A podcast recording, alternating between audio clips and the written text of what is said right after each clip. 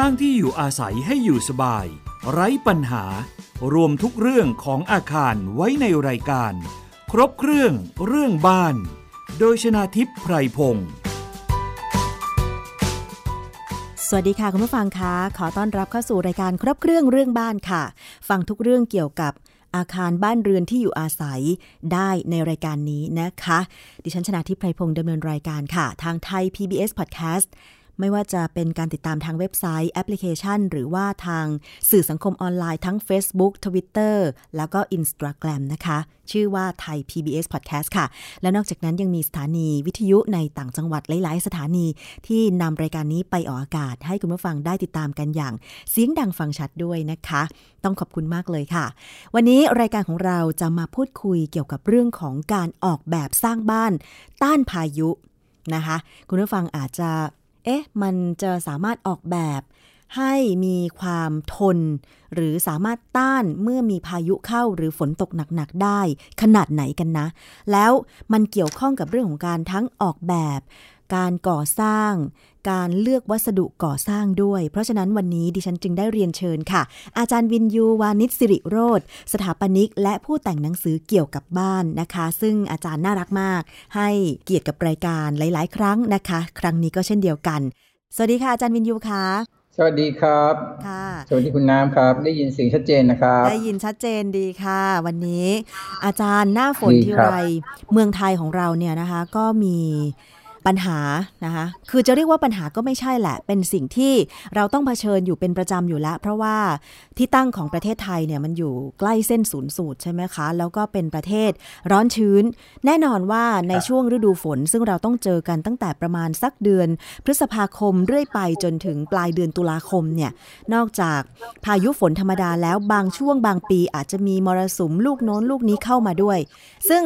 ผู้ที่พักอาศัยอยู่ในบ้านเรือนเนี่ยนะคะ ก็ต้องเตรียมตัวก่อสร้างหรือปรับปรุงบ้านเนี่ยให้มันมีความแข็งแรงทนทานต่อพายุนะคะ อาจารย์ แต่ทีนี้ว่าจะสามารถออกแบบก่อสร้างอาคารให้มีความต้านทานต่อแรงพายุได้ขนาดไหน มันขึ้นอยู่กับอะไรบ้างคะอาจารย์ จริง ๆ มันอาจจะเป็นเรื่องของการคนเราจะเข้าใจผิดนิดหน่อย นึกว่าเรื่องนี้เป็นเรื่องโครงสร้าง แต่จริง ๆ แล้วปรากฏว่าโครงสร้างเมืองไทยอย่างที่เราเคยคุยคุยกันในโครงการเอ้ในรายการบ่อยๆนะครับ ว่าโครงสร้างอาคารหรือว่าโครงสร้างบ้านในบ้านเราเนี่ยเป็นโครงสร้างคอนกรีตสำเร็จนะครับ ซึ่งจริงแล้วมันค่อนข้างหนักแล้วก็แข็งแรงเมื่อมีประเด็นเกี่ยวกับเรื่องของลมพายุนะครับ ซึ่งจริงๆแล้วตัวโครงสร้างคอนกรีตเนี่ย ตัวที่เขากลัวนะเขาไม่ค่อยกลัวพายุฮะเขากลัวแผ่นดินไหวมากกว่านะครับ เพราะความที่มันเขาเรียกอะไรนะ มันแข็งแรงแต่ปลอเอางี้แล้วกัน แต่ว่าถ้าเรื่องการต้านทานลม อาจจะเป็นประเด็นน้อยนะครับ แล้วอย่างที่ก่อนเข้ารายการผมคุยกับคุณน้ำอยู่นะครับว่าจริงๆ บ้านเราโชคดีนะครับ เราไม่เจอพายุเรียกว่ารุนแรงอะนะครับ เราอยู่ในเลเวลที่เรียกว่าอยู่ในเลเวลสามด้วยซ้ำนะครับ เมื่อเทียบกับเวียดนาม คือเวียดนามเนี่ยเขาจะเจอไต้ฝุ่นตลอดนะครับ ซึ่งถือว่าเป็นลมพายุที่แรงที่สุดละ คือไต้ฝุ่นกับเฮอริเคนเนี่ยมันคือลมพายุที่มีความ น่ากลัวเท่ากัน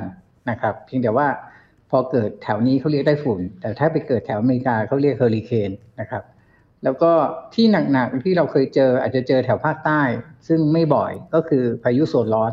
เนี่ยซึ่งตัวนี้ก็ถือว่ารุนแรง แต่พอมาแค่ในกรุงเทพเนี่ย เราแทบไม่เคยเจอเลยพายุโซนร้อน เราไปเจอ depression แค่แค่เราเจอ depression ทุกวันนี้ก็ เราก็ตายแล้วอาจารย์ ใช่ ถนนก็กลายเป็นคลองอะไรเงี้ยหลายคนก็ ถ้าเห็นในคลิปที่เขาแชร์แชร์กันก็สนุกสนานนะครับ มีเอาเรือมาพายด้วยนะครับ ถนนก็กลายเป็นคลอง จริงๆ แค่ depression เราก็ยุ่งแล้วนะครับ แต่ว่าที่ต่างจังหวัดคือในกรุงเทพเนี่ยอาจจะปัญหาเรื่องลมเนี่ยอาจจะไม่ค่อยเยอะนะครับ เพราะว่าลมที่มีผลมากที่สุดน่าจะเป็นเกิดจากตัวอาคารสูง นะครับเพราะอาคารสูงเนี่ยมันจะรับแรงลมค่อนข้างมากนะครับ แล้วก็เรามีกฎหมายควบคุมอาคารนะครับ ที่พูดถึงว่าเมื่อต้องออกแบบอาคารเนี่ยในระดับไหนเนี่ยมันต้องรับลมเท่าไหร่ ซึ่งคุยกับต่างชาติที่เขาเคยมาดีไซน์พวกเกี่ยวผนังอาคารเนี่ยเขาบอกว่ามาตรฐานที่เราของเรากำหนดไว้เนี่ยก็ถือว่าใช้ได้แล้วเพียงแต่ว่าสิ่งที่น่าเป็นห่วงนักวิชาการที่ผมเคยเข้าไปในสัมมนาเนี่ย เขเขาเป็นห่วงว่าลมพายุพวกนี้อาจจะเพิ่มหมายถึงว่ามันเกิดพายุเปิดอะไรนะวิกฤตการณ์โลกร้อน ซึ่งมันอาจจะเกิดลมลมพายุที่แรงขึ้นแรงขึ้นนะครับ ซึ่งหมายว่าไต้ฝุ่นจากเดิมที่เขาคเนว่าคำว่าไต้ฝุ่นเนี่ยมันอยู่ที่ร้อยสิบแปดกิโลเมตรต่อชั่วโมงเนี่ยมันอาจจะมากกว่านั้นในอนาคต อันนั้นก็เป็นเรื่องหนึ่งเป็นอนาคตนะครับ ว่าเราจะเจอโลกร้อน เยอะขึ้นแค่ไหน คือโลกยิ่งร้อนเนี่ยลมพายุก็จะยิ่งแรงขึ้นเหมือนที่อเมริกาไปเจอไอ้เทสเตอรีนาไอ้เฮอริเคนนะฮะอันนั้นก็เป็นเขาเรียกว่าการคาดการณ์ผิด ไม่คิดว่าเจอเฮอริเคนที่เข้าไปในในแผ่นดินแล้วมันจะหนักขนาดนั้น อันนั้นก็เป็นเหตุการณ์หนึ่งที่เกิดจากสภาวะโลกร้อนนั่นเองนะครับ คราวนี้กลับมาเรื่องเรื่องที่คุณน้ำถามไว้ทิ้งไว้นะครับ ก็คือ ถ้าเรา เรียกว่าเราอยู่ต่างจังหวัดแล้วกันซึ่งอยู่ในที่โล่งๆนะครับ แล้วก็ลมเป็นทางผ่านของลม ลม depression หรือว่าลมพายุที่เกิดขึ้นจากหน้าฝนอะไรอย่างนี้นะครับ ก็จริง ๆ ประสบการณ์ตรงนี่ขนาดบ้านอยู่ในกรุงเทพนะฮะก็เคยซื้อบ้านเป็นบ้านแฝดปรากฏว่าวันนั้นเนี่ยเราก็อยู่บ้านหลังนั้นประมาณหลายปีละสามปีละ ปรากฏมีวันหนึ่งเนี่ย ฝ้าเพดานในห้องนอนถล่มมาทั้งอันเลยครับ ขนาดนั้นเหรอใช่เพราะอะไรสิ่งมันเกิดสิ่งที่มันเกิดขึ้นก็คือว่าหลังคาเนี่ยมันเป็นหลังคาเอ้เขาเรียกกระเบื้องกระเบื้องซีเมนต์นะครับซีแพคมูเนียโชคดีที่ในหมู่บ้านนั้นหลายหลังเนี่ย ปรากฏว่าหลังคาเขาเปิดหมดเลยคำว่าเปิดหมายความว่าแผ่นกระเบื้องเนี่ยมันมันปลิวไปตามลมเคลื่อนเคลื่อนเรียกว่าเคลื่อนแล้วมันไม่ถึงขนาดปลิว เพราะว่ากระเบื้องซีเมนต์มันจะค่อนข้างหนักมากนะครับ แต่ว่าทิศทางของลมครั้งนั้นเนี่ยมันมันเปลี่ยนทิศหรือไงไม่ทราบ มันก็เลยทำให้น้ำเนี่ยเข้าไปในระหว่างรอนกระเบื้องแล้วตอนนี้บ้านผมเนี่ยเป็นบ้านเดียวในหมู่บ้านที่ติดฉนวนเนี่ยหนามากอยู่ที่เหนือฝ้าเพดาน คราวนี้ไอ้ฉนวนตัวเนี้ยมันมันมีแผ่นเขาเรียกฟลอยหุ้มอยู่นะฮะไอ้แผ่นฟลอยเนี่ยมันก็จะไม่ให้น้ำผ่านเอางี้แล้วกัน เราก็เลยไม่มีความรู้สึกว่าหลังคารั่ว เพราะว่าไอ้ฟลอยนี่มันรับรับน้ำอุ้มน้ำไว้ แต่พอมันถึงจุดหนึ่งแล้วมันเอาไม่อยู่นะครับ ก็เป็นโชคดี เพราะว่าฝ้าเพดานบ้านหลังนั้นเนี่ยเป็นฝ้าเขาเรียกฝ้าทีบาเป็นเออคุณต้องอธิบายไงดีเหมือนตัวทีใช่แล้วก็เป็นแผ่นๆ ไม่ได้เป็นผืนเดียวตลอดนะครับ มันก็มันก็เลยหลุดหลุดเป็นแผ่นๆนะอ่าถ้าแต่ถ้าเป็นฝ้าแบบ ฉาบเรียบนะครับ เป็นยิปซัมบอร์ดฉาบเรียบแล้วมันหล่นมาก็คงเป็นอันตรายนะครับ แต่เพลินตอนนั้นมันเป็นแค่ทีบาร์มันก็เลยหล่นมาเป็นชิ้นๆก็เลยไม่ไม่เป็นอันตรายมาก ก็วันนั้นปรากฏว่าขึ้นไปตรวจ ก็นึกว่าเราเราไปดูบ้านเพื่อนบ้านก็ปรากฏว่าบ้านเพื่อนบ้านเนี่ยกระเบื้องบางอันเนี่ยมันเคลื่อนมันทั้งเป็นรูอะนะฮะมองมองเข้าไปในหลังคาได้ เพลินเป็นบ้านชั้นเดียวเลยเลยมองจากข้างล่างได้เราก็นึกว่าของเราเนี่ยเจออย่างนั้นก็ไป ก็ขึ้นไปตรวจปรากฏว่าไม่มีเลย ไม่มีการเคลื่อนของกระเบื้องเลย แต่น้ำเข้ามาเต็มเลย น้ำมันเข้ามาทางไหนอาจารย์ไหนอาจารย์ เออคือต้องเรียนคุณน้ำอย่างนี้ก็คือฝนบ้านเราเนี่ยนะครับ มันผิดปกติ อาจจะไม่รู้ว่าผิดปกติหรือเปล่า คือเออคนขายกระเบื้อง หรือว่าคนขายระบบหลังคาในต่างประเทศเนี่ยมักจะปรามาสฝนบ้านเรา แล้วก็บอกโอ้ยของเขาไปใช้เมืองเขาเขาไม่มีปัญหาอะไรเลย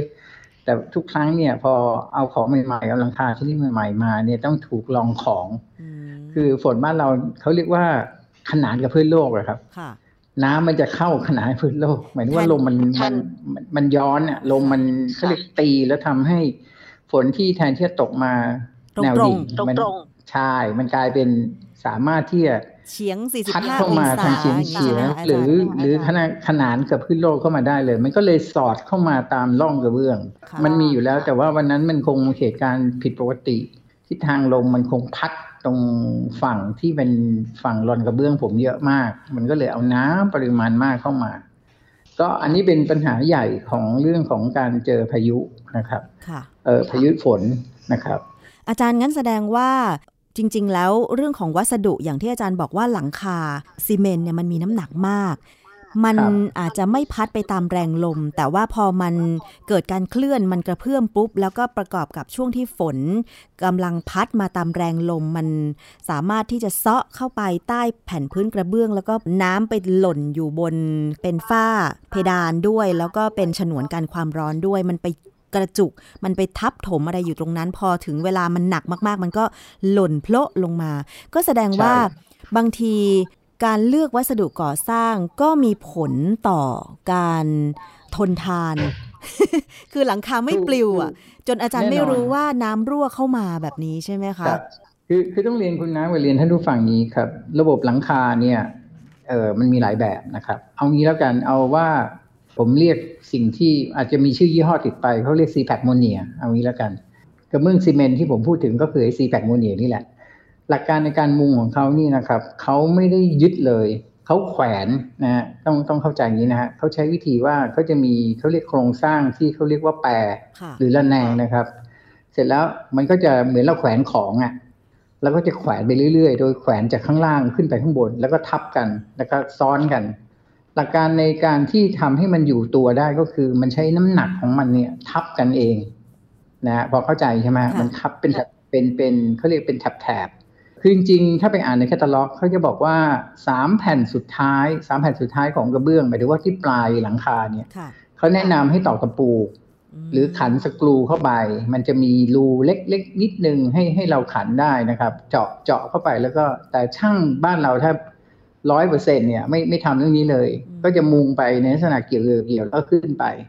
ซึ่งมันก็อยู่ได้เพราะว่าด้วยน้ำหนักของมันเองนะครับ ด้วยตัวของมันเอง แต่พอ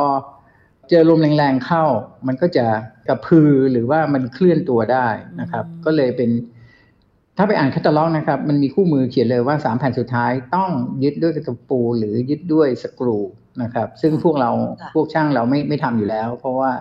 ไม่รู้เป็นเพราะอะไรก็ส่วนใหญ่จะไม่ค่อยอ่านคู่มือกัน ส่วนกระเบื้องถัดมานะครับ ก็คือเขาเรียกกระเบื้องหลังคาแบบลอนคู่นะครับ อันนี้จะเป็นกระเบื้องอัดใยหินนะครับ อัดใยหินหนาประมาณสามมิลถึงสี่มิลนะครับ บางยี่ห้ออาจจะถึงห้ามิลเนี่ยแล้วก็ทำเป็นรูปลอนการติดตั้งหนึ่งมันจะแผ่นใหญ่กว่านะครับ ในขณะที่ที่แพคมูเนียเนี่ยมันจะตกประมาณ 35 เซนคูณ 40 เซนโดยประมาณนะครับ ผมจำตัวเลขแม่นๆไม่ได้แต่ขนาดประมาณนี้แหละครับ ไม่ใหญ่กว่านี้เท่าไหร่ มันก็เลยใช้ลักษณะความเป็นแผ่นเล็กนะครับแผ่นเล็กแล้วก็ซ้อนๆแล้วก็น้ำหนักเยอะค่ะ สาเหตุที่เขาไม่ทำแผ่นใหญ่ เพราะมันหนัก มันก็เลยต้องทำแผ่นเล็กเพราะไม่งั้นยกไม่ไหวใช่ค่ะอ่าช่างจะยกไม่ไหว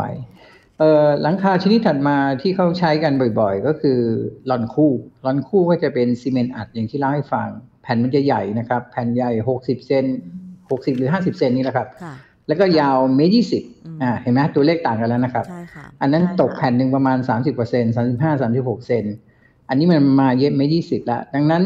หลังคาหนึ่งผืนมันก็จะมุงไม่กี่แผ่น เมื่อเทียบกับ c p a c นะครับ ตัวนี้เบากว่าเยอะก็เลยเป็นที่มาว่าการติดตั้งต้องมีการยึด เช่น ใช้ตะขอนะครับ ยึดที่ปลายหรือว่าใช้ไขสกรูนะครับ ขันลงไป ตัวนี้มันก็จะ ป้องกันเรื่องลมเขาเรียกลมพัดหอบคำว่าลมพัดหอบหมายความว่า มีลมที่กันโชกแรงนะครับ ซึ่งมันจะอยู่ตรงชายคาแล้วก็ไปพัดอยู่ข้างล่าง แล้วก็ทำให้กระเบื้องเราเนี้ยหลุดนะครับ หลุดตัวออกมาได้ ก็นี่เป็นวิธีที่เขาป้องกันไม่ให้ลมพัดหอบกระเบื้องออกไปนะครับ ก็ส่วนใหญ่กระเบื้องที่เราไปดูข่าว อาจจะข่าวในอดีตที่บ้านชาวบ้าน แล้วก็มีกระเบื้องหลุดอะไรพวกนี้นะครับ ถ้าเป็นห ลอนคู่เนี่ยอาการที่เกิดเนี่ยแล้วก็ทำให้แผ่นกระเบื้องหลอนคู่หลุดเนี่ยส่วนใหญ่เกิดขึ้นเพราะว่าตไอตัวสกรูที่เขาขันไว้มันเป็นสนิมแล้วก็หมดอายุนะครับมันเลยทำให้พอลมหอบแล้วเนี่ยไอ้ตัวสกรูไม่สามารถยึดกระเบื้องให้อยู่บนโครงหลังคาได้นะครับ ระบบหลังคาถัดมาก็คือตอนนี้กำลังนิยมกันมากก็คือระบบเมทัลชีตหรือหลังคาเหล็ก นะครับระบบหลังคาเหล็กตอนนี้มันก็จะมีวิธียึดอยู่สองอย่าง วิธีแรกก็คืออ่าอีกเดี๋ยวก่อนจะไปตรงนั้นก็คือแผ่นมันจะยาวมากนะครับ ยาวได้ถึงสิบสองเมตร ซึ่งมันทำให้ตัวหลังคาถ้าเราใช้ในบ้านเนี่ย มันแทบจะไม่มีรอยต่อด้านตามยาวเลยมันจะมีรอยต่อเฉพาะแผ่นต่อแผ่น แต่ว่าไหลมาตามยาวเนี่ยเป็นแผ่นเดียวตลอดนะครับ ก็จะกันน้ำได้ดีนะครับ เอ่อแต่ว่าปัญหาคือมันเบามาก ตัวเนี้ยมันจะเบากว่าลอนคู่อีก การยึดมันมีสองวิธีหนึ่งเขาเรียกว่าใช้สกรูยึดเหมือนลอนคู่นะครับ แล้วก็ตัวเนี้ยพอเราออกแบบอาคารใหญ่ ๆ มาก ๆนะครับ อย่างโรงงานอะไรอย่างเงี้ยมันจะมีปัญหาเสมอไอ้เรื่องลมพายุพัดมา เพราะว่าเนื่องจากมันเบานะครับ แล้วก็การยึดเนี่ยมันจะยึดไม่ถี่เท่ากับรอนคู่นะครับ เพราะเขากลัวรั่ว เพราะว่าถ้าใช้สกรูยิงเข้าไปเนี่ยมันก็จะเป็นจุดอ่อนนะครับทำให้น้ำรั่วได้ เขาก็จะยึดไม่ไม่ค่อยถี่นักนะครับ อีกวิธียึดหนึ่งเขาเรียกว่า bowless หรือว่าการไม่ยึดแบบไม่ต้องมีน็อตนะครับเป็นลักษณะของการคลิปนะครับในการคลิป ซึ่งถ้าบางยี่ห้อที่มันไม่ดีเนี่ยไอ้ระบบการคลิปเนี่ยมันคลิปไม่แน่น มันก็มีโอกาสที่ทำให้ลมมันหอบนะครับ ในการ ทำอาคารขนาดใหญ่นะครับเขาจะต้องดูสเปคว่าไอ้เขาเรียกนะลมผมจำชื่อภาษาอังกฤษไม่ได้นะครับ มันก็คือเรื่องของค่าแฟกเตอร์หรือค่าสัมประสิทธิ์ของการต่อต้านแรงยกตัวนี่เคยเนี่ยคำนี้ภาษาไทยนะครับต่อต้านการยกตัวหมายถึงว่าเมื่อเมื่อมีลมมาพัดเนี่ย มันทำให้เกิดการยกตัวของแผ่นกระเบื้องเอเมทัลชีนนี้นะครับ แต่ว่าบ้านเราก็เริ่มใช้เมทัลชีนมากขึ้นเรื่อยๆ ก็เลยเป็นเรื่องที่ผมต้องเอามาเล่าให้ฟัง เพราะว่าสมัยก่อนเนี่ยเมทัลชีนนี่เขาไม่ใช้กันนะในบ้าน เพราะว่ามันนกคูนะครับ มันมันเสียงดังนะครับ ตอนฝนตกอาคารสมัยใหม่เนี่ยเขาเขาชอบอาคารที่แบบไม่มีชายคาไม่เห็นหลังคาเขาก็จะเอาหลังคาพวกนี้ไปไปทำหลังคาบ้าน แล้วก็ซ่อนซ่อนตัวหลังคาให้มองไม่เห็นนะครับก็เลยเป็นที่มาว่าเริ่มมีความนิยมของการเอาเมทัลชีตมาทำหลังคาบ้านกัน อันนี้จบเรื่องหลังคาสำหรับเรื่องการกันพายุค่ะอาจารย์คะแสดงว่าน้ำหนักของกระเบื้องมุงหลังคา มีผลต่อแรงลมพายุ แต่ทีนี้มาถามเรื่องการคำนวณของสถาปนิกหรือนักออกแบบอะค่ะว่า ในการออกแบบอาคารแต่ละประเภทนะคะ ให้มีความสามารถในการต้านแรงลมพายุ แบบที่ น่าจะเป็นไปได้ในปัจจุบันนี้ค่ะอาจารย์ มีวิธีการคำนวณอะไรยังไง แล้วก็เรื่องของการวางผังอาคารมีส่วนกับการต้านพายุด้วยไหมคะอาจารย์ จริงๆ เรามักจะพูดเสมอว่าเราเนื่องจากบ้านเราเป็นอากาศร้อนใช่ไหมครับ ดังนั้นลมพายุเนี่ยมันนานๆเกิดที การออกแบบเรามักจะคำนึงว่าจะรับลมยังไงมากกว่านะครับเรามักจะเอาเรียกว่าการต้านลมพายุเป็นเรื่องสุดท้ายที่เราจะคิดถึงนะครับ เราไปคิดถึงว่าถ้ามันมีลมพายุเนี่ย จะให้มันอยู่ได้ยังไงเท่านั้นเอง แต่ว่าการวางทิศทางไม่ได้เป็นปัจจัยแรกที่เราเอามาคำนึงนะครับ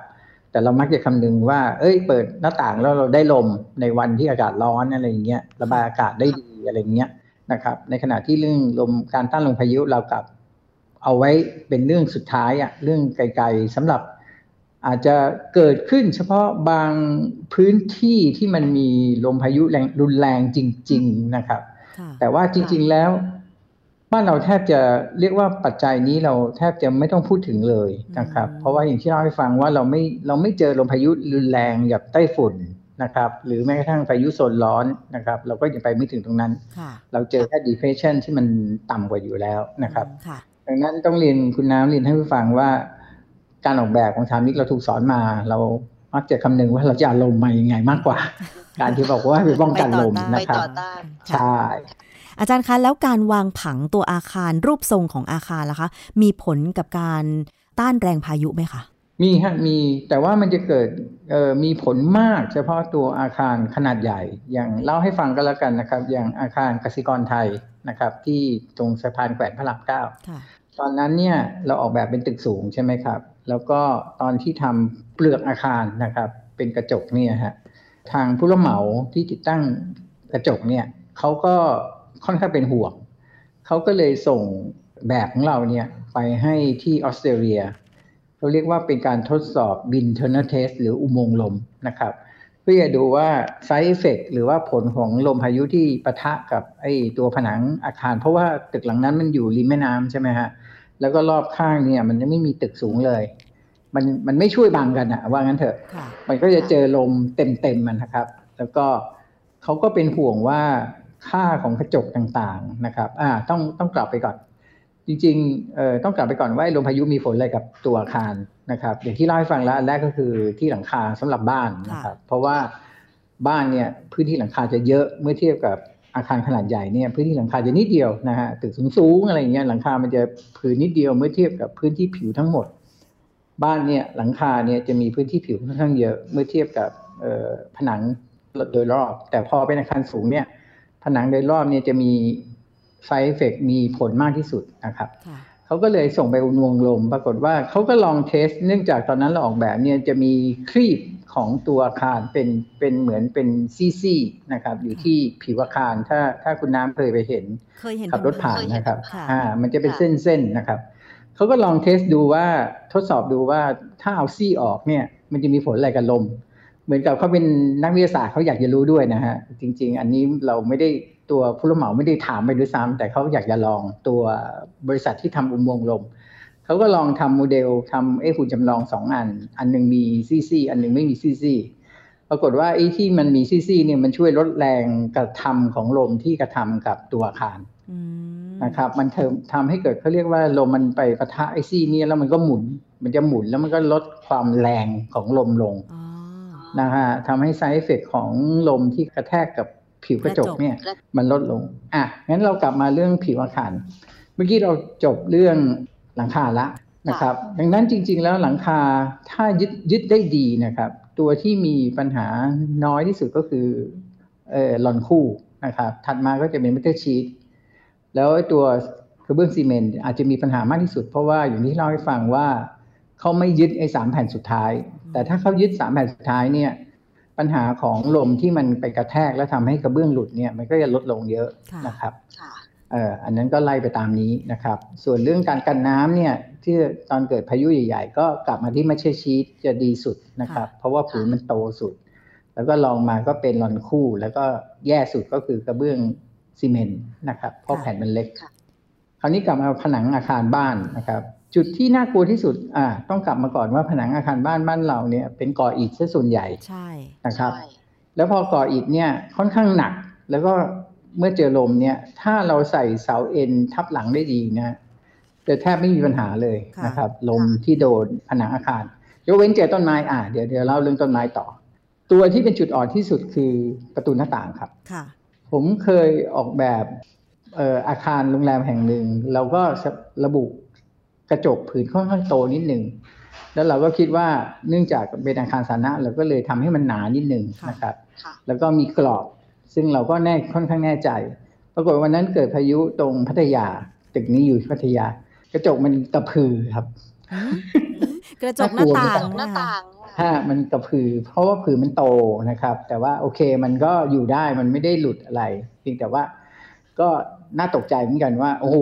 ผลของลมนี่มันมันมีผลเยอะมากเรา เรานึกว่าจิบจิบอะนะครับ แต่ว่าปรากฏว่า ลมนี่ไม่ใช่เรื่องอะไรที่ สามารถที่จะไม่คิดถึงได้นะครับ แต่ว่าข้อดีอันหนึ่งก็คือว่าเพอเอิญบ้านเราเนี่ยประตูหน้าต่างบ้านเราไม่ใหญ่มากหมายถึงว่าอาคารประเภทบ้านนะครับ บ้านนี่ส่วนใหญ่ประตูหน้าต่างเราอย่างมากก็เมตรยี่สิบคูณเก้าสิบอะไรเงี้ยก็ถือว่าใหญ่แล้วสำหรับหน้าต่าง แล้วก็ประตูก็แปดสิบเซนคูณสองเมตรอะไรเงี้ยก็เอ่อไม่ค่อยน่าเป็นห่วง เพราะกระจกมาตรฐานเนี่ยประมาณห้ามิลซึ่งมันสามารถรับแรงได้ดีอยู่ละ แต่ปรากฏว่าส่วนใหญ่ที่กระจกมันแตก มันเกิดขึ้นเพราะว่าตัวกรอบมันหลุดตัวกรอบมันหลุด โดยเฉพาะบานพวกที่เป็นบานเลื่อนถ้าเป็นบานประตู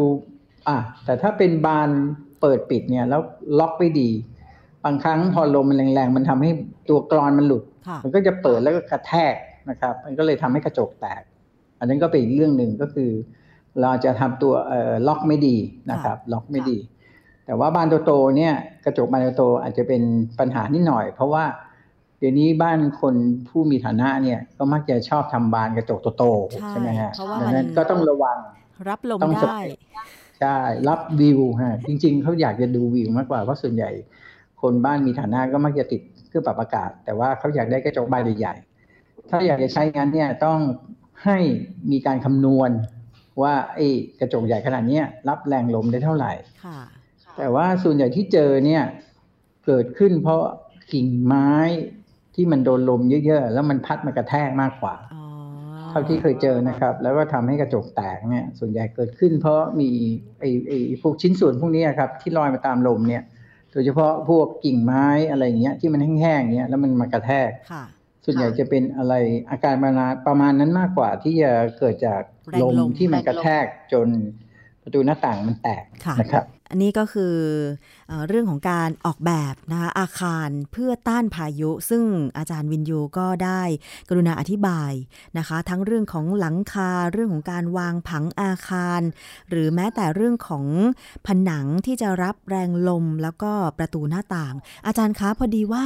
ใกล้จะหมดเวลาแล้วค่ะ อาจารย์เสียดายครับจริครังบๆถ้ายังมีประเด็นต่อเดี๋ยวขอโอกาสอาจารย์ในครั้งหน้าได้ไหมคะ ที่จะได้มาครับพูดคุยกันต่อ เพราะว่า ยังมีความน่าเป็นห่วงอยู่โดยเฉพาะอาคารที่อยู่ในต่างจังหวัด เช่น จังหวัดที่เป็นชายทะเลอะไรอย่างเงี้ยค่ะ อาจารย์ฮะขออนุญาตอาจารย์สัมภาษณ์ในครั้งหน้านะคะ ได้ครับได้ครับ วันนี้ต้องขอบพระคุณยินดีมากเลยครับค่ะ อาจารย์วินยูวานิสิริโรจน์นะคะ สถาปนิกและผู้แต่งหนังสือเกี่ยวกับบ้านหลายๆเล่มนะคะ ที่กรุณาร่วมพูดคุยในรายการครบเครื่องเรื่องบ้านค่ะอาจารย์คะครับผม ค่ะสำหรับยินวันดีนี้ครับค่ะ สวัสดีค่ะ อาจารย์ สวัสดีครับ ค่ะ และดิฉันชนะทิพไพรพงศ์ต้องลากันไปก่อนนะคะ เจอกันใหม่ในครั้งต่อไป สวัสดีค่ะ ติดตามรายการได้ที่ www.thaipbspodcast.com แอปพลิเคชัน Thai PBS Podcast หรือฟังผ่านแอปพลิเคชัน Podcast ของ iOS Google Podcast Android Podbean SoundCloud และ Spotify ติดตามความเคลื่อนไหวของรายการและแสดงความคิดเห็น โดยกดถูกใจที่ facebook.com/thaipbspodcast